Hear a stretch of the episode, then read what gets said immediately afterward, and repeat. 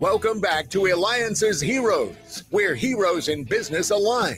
To be part of our super community and find out more about Alliances, visit www.alliances.com. That's right. And we just had on the CEO of Bitly. So thank you again, too, for the feedback we got during that show. And later on, we're going to have, are you ready for this? He's part of NASCAR. He's got a NASCAR car. He owns the team. He owns a giant company called Leaf Home. If you haven't heard of that, they own a bunch of different companies. So make sure you continue to stay tuned. But I'm very excited about our next guest today. I'm sure you probably heard of one, two, maybe three of his companies, but welcome to the show. We have with us Spencer Rascoff. He is the co-founder of Zillow. Yeah, we all know Zillow. It pops up all the time, right? Hotwire, got.la, Pacaso, and more. And we're going to get into what he's doing now, which is absolutely amazing. But before we do, is Spencer, talk to us about this little small company you started that just became enormous of being the co-founder of Zillow. Like I think everybody on, you know, at least in the United States has heard of Zillow. Thank you, David. I appreciate it. Yeah, look, you know, I started Zillow with a couple other folks back in 2005. It feels like a million years ago. And the goal of Zillow was trying to empower people with access to information about real estate so they could make smarter decisions about their home. And I'm so proud of the team that I worked with over 15 years to build that into the company that it is today. I retired from Zillow about 3 years ago to start other companies and to be an investor and to do lots of other different projects, including some of the ones we'll talk about today. But certainly Zillow was an incredible experience, and I'm so happy to have played a part. I mean, do you ever just look back and just go like, you know, this came from an idea and just became enormous? Yeah. I mean, everybody uses it. It is a little surreal, to be honest. I remember, you know, it wasn't that long ago that when I would meet somebody, I would say, oh, I'm the CEO of Zillow. And they'd say, what's that? And I remember when it sort of tipped, it felt like it was around 2010, 2012, when I kept saying like, hey, I'm Spencer. I'm the CEO of Zillow. And they'd say, yeah, and I'd say, oh, it's a real estate website. And they said, no, I know what Zillow is. And so like when that changed, that was a fun moment, a fun tipping point for me. And, but yeah, I it's a little surreal still to this day. And if that wasn't enough, also too, Hotwire. I mean, like the list just keeps going. Like, you know, I think we just need to keep you like in a room and just spit out all these ideas and sell them for, you know, a few hundred million each. Well, if you kept me in a room, I wouldn't accomplish anything because and then I'm not just saying this, but each of these companies has been the result of a great team that's worked hard together. And so, you know, my work at Hotwire was an incredible team, and we sold the company to Expedia, and then we left Expedia to start Zillow, and that was an incredible team. And now Pacaso, it's all about the team. So none of these things are done. Entrepreneurship is a team sport. Right. It is not a solo endeavor. So Spencer, how do you find the team then? And how do you know that you're part of the right team? It's a great question. Something I still struggle with every day. In fact, I keep a spreadsheet called Great People, which is literally a list of all the great people that I've worked with in my career and all the positions and their experiences. And I use that as really a database. And actually, here's a good tip for listeners. One thing I did when I retired from Zillow 3 years ago, and it was time to look at a blank slate and start coming up with ideas again and start assembling new teams, I sent an email to about 100 people and said, please tell me the three best people you've ever worked with in your entire career. Just, you know, names, LinkedIn profile, you know, anything. And I got an incredible amount of great material from that of people to work with. So, you know, how do you know when you're part of a great team? It's hard because there's no such thing as a great team for all stages. I mean, there are people that are great at a role for a particular point in time. And then perhaps the company scales past their abilities and you need to change out that person, or even a team or a group of people are maybe great at a particular stage, but then maybe they as a team don't scale. So as when you're working with these dynamic companies and startups, especially as they go through a high growth period, you have to keep reassessing whether you have the right people and the right teams in place at different stages. I love that idea. You know, asking others, getting a list. And did you see any crossover with the list? Did anybody name the same person? Oh yeah, many times. Those get extra gold stars next to them, but for sure, absolutely, a lot of repeats. All right. So if you haven't created enough companies already, enough jobs and enough things to make your mark in the world, yep, you're not stopping. In fact, why don't you steal the thunder of what you're doing now? Sure. So the most recent, I started two companies recently. One was called Pacaso, which I co-founded with Austin Allison, who I know has been on the program before, and he's a great entrepreneur that started a company and sold it to Zillow. So I worked with him at Zillow. And Pacaso is helping people buy a portion of a second home. So it's a great way to democratize access to second home ownership. The other startup that I'm doing is with my co-founder, my daughter, my 16-year-old daughter, who's a junior in high school, and it's called Recon Food. And it is a social network for food, whether it be home cooking or food at restaurants. And what we're trying to solve with Recon Food is the fact that social media is really broken in a lot of ways. If you spend time on Instagram, spend time on TikTok, spend time on any social network, it can be exhausting, and also it makes you feel bad about yourself. And the hurdle to post on these platforms is very high because there's this need for perfection. You know, do I look good enough? Is this thing that I'm doing interesting enough? Is this vacation that I'm on extraordinary enough to post? Recon Food tries to strip it down just to the bare essentials of just food. And by having a food specific social network, it creates a safe community where people are posting the dishes that they've cooked, whether they be good or bad. And it's a safe space to talk just about food. And we see this in other verticals too, where social media is unbundling. So you have All Trails for hiking, or Strava for running, or Peloton or Fitbit for fitness. You know, you wouldn't post on Instagram your run, like, hey, I just ran 5 miles in this time, but on a vertical social network for sports or for athletics, like a Strava or a Fitbit, of course you would post that there.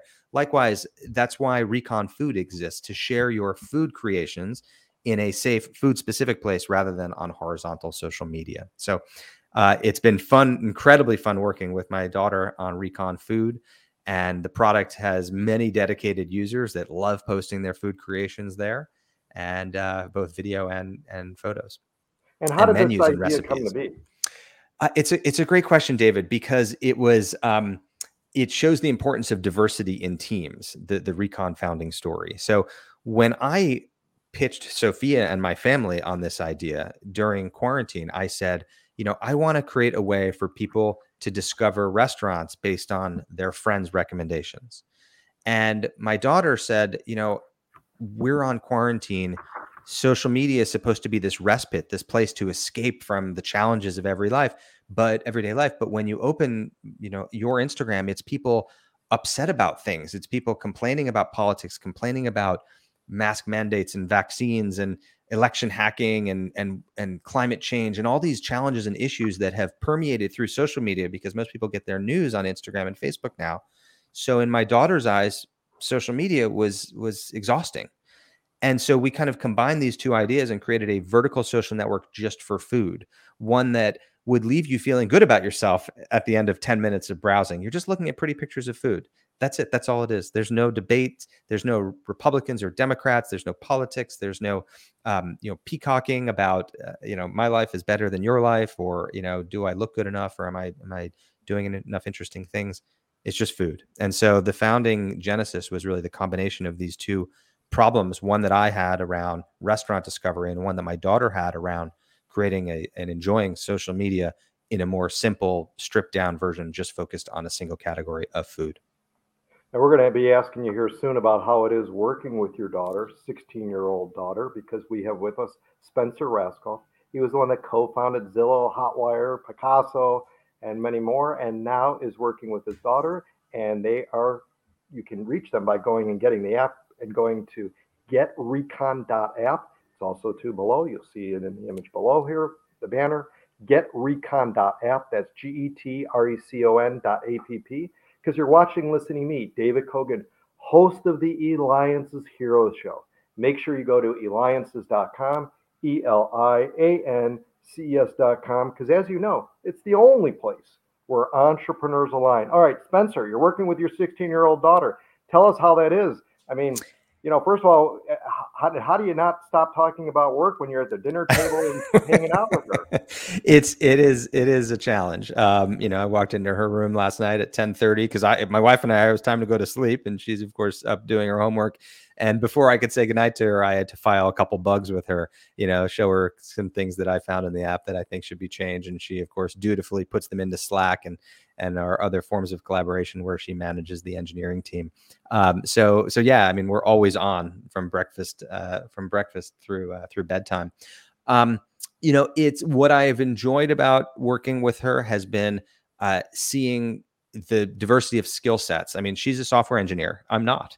So she actually knows how to code and review code. I don't.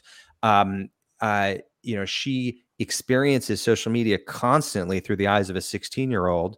I don't.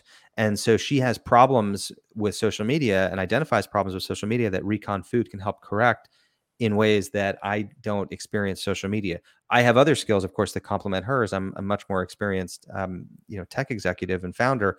And so she can learn from me. So just like when you're building any team, it's important to have diversity of experiences, diversity of viewpoints, diversity of backgrounds. And at Recon Food, we certainly have that, even though the two co-founders are father-daughter. That's right. I'm sure it makes for interesting conversations at the dinner table. It does. And our other kids have gotten into it too. Our 10-year-old, my 10-year-old, Katerina, is constantly on Recon Food posting cupcakes that she makes, or last night she made snickerdoodle cookies all by herself. She's a 10-year-old. And, it's a good example, right? She's not allowed on Instagram. And even if she were, I wouldn't let her post on Instagram because she would see all this other content on Instagram that I wouldn't want her to consume. But she loves Recon Food. She uses it to reconnect. That's where the term recon comes from, to reconnect with friends and family over a shared love of food. And there's my 10-year-old posting her snickerdoodle cookies on Recon. Well, that's excellent that you're working with your daughter, Sophia. And I'm sure in ways it's brought you together closer too. It has, yeah. For sure, David. Yes. So talk to us about some of the secrets maybe you share with your children about making their mark. I mean, clearly Sophia's already now on the track for that.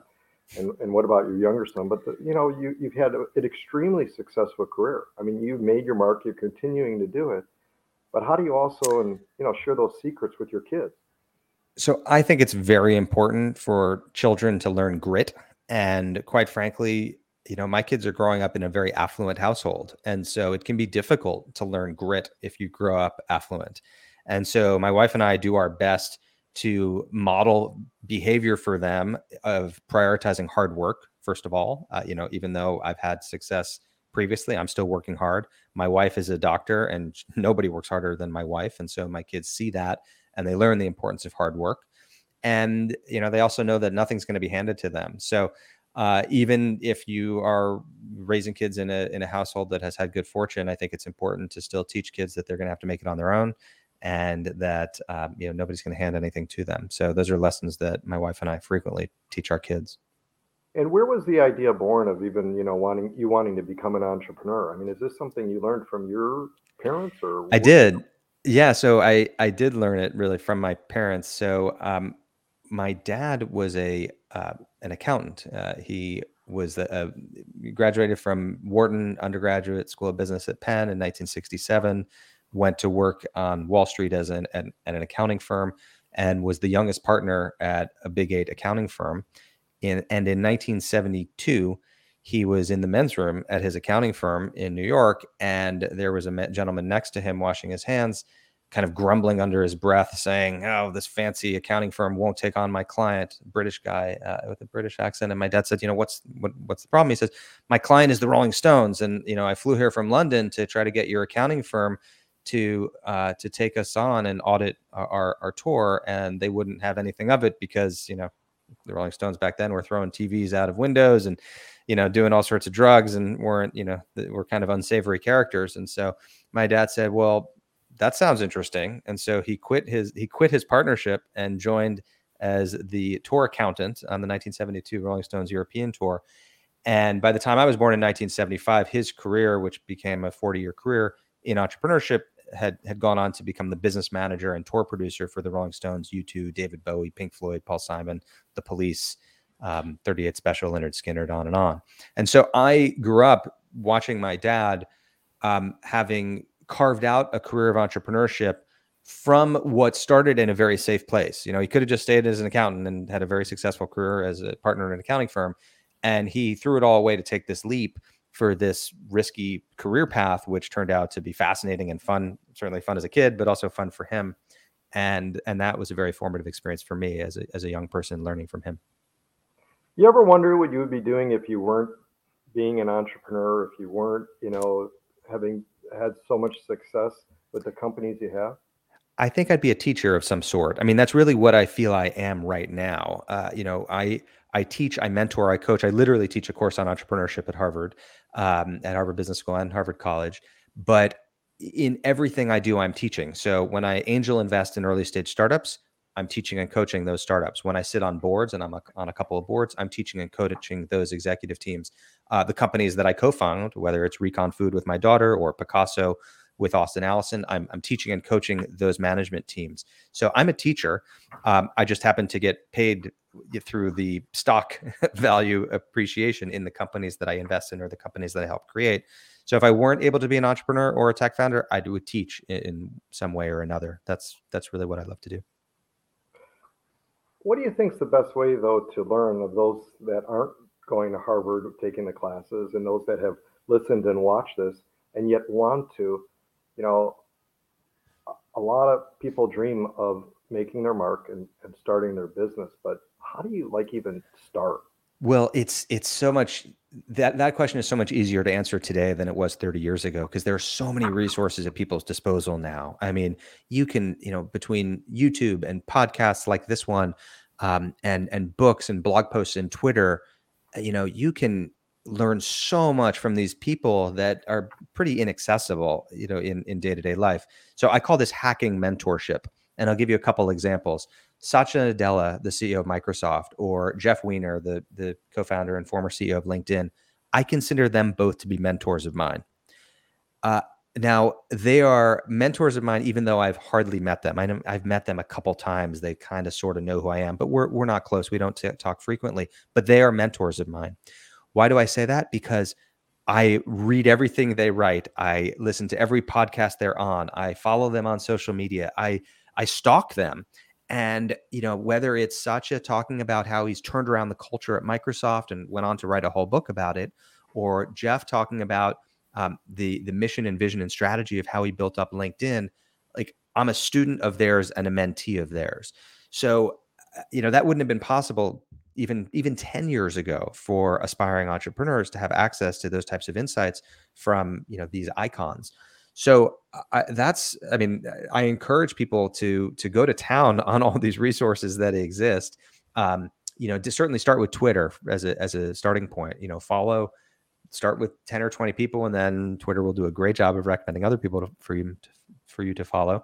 And you'll quickly get sucked into these people's worlds, and then you'll see what they're reading because they'll post it there. And, if you follow them on social media, for example, I'm going to post most of my Harvard class or kind of tidbits from it on my different social media platforms, whether it be my LinkedIn or my TikTok or elsewhere. So there's a lot to be learned from these people, even if you never meet them in person. Wow. Now, Spencer, I know you've done a lot of interviews, again, being, co-founder of Zillow and Hotwire and all these other companies. And now, again, you can be reached at getrecon.app, getrecon.app that he started with his daughter, Sophia. What's something you haven't been asked that you'd like to answer and tell the world? Something you haven't been asked. Because I know you've been asked a gazillion questions. I haven't asked. Yeah, that's a good question. When will you stop? When will you be done? I haven't really been asked that very much, except by my wife and by myself sometimes.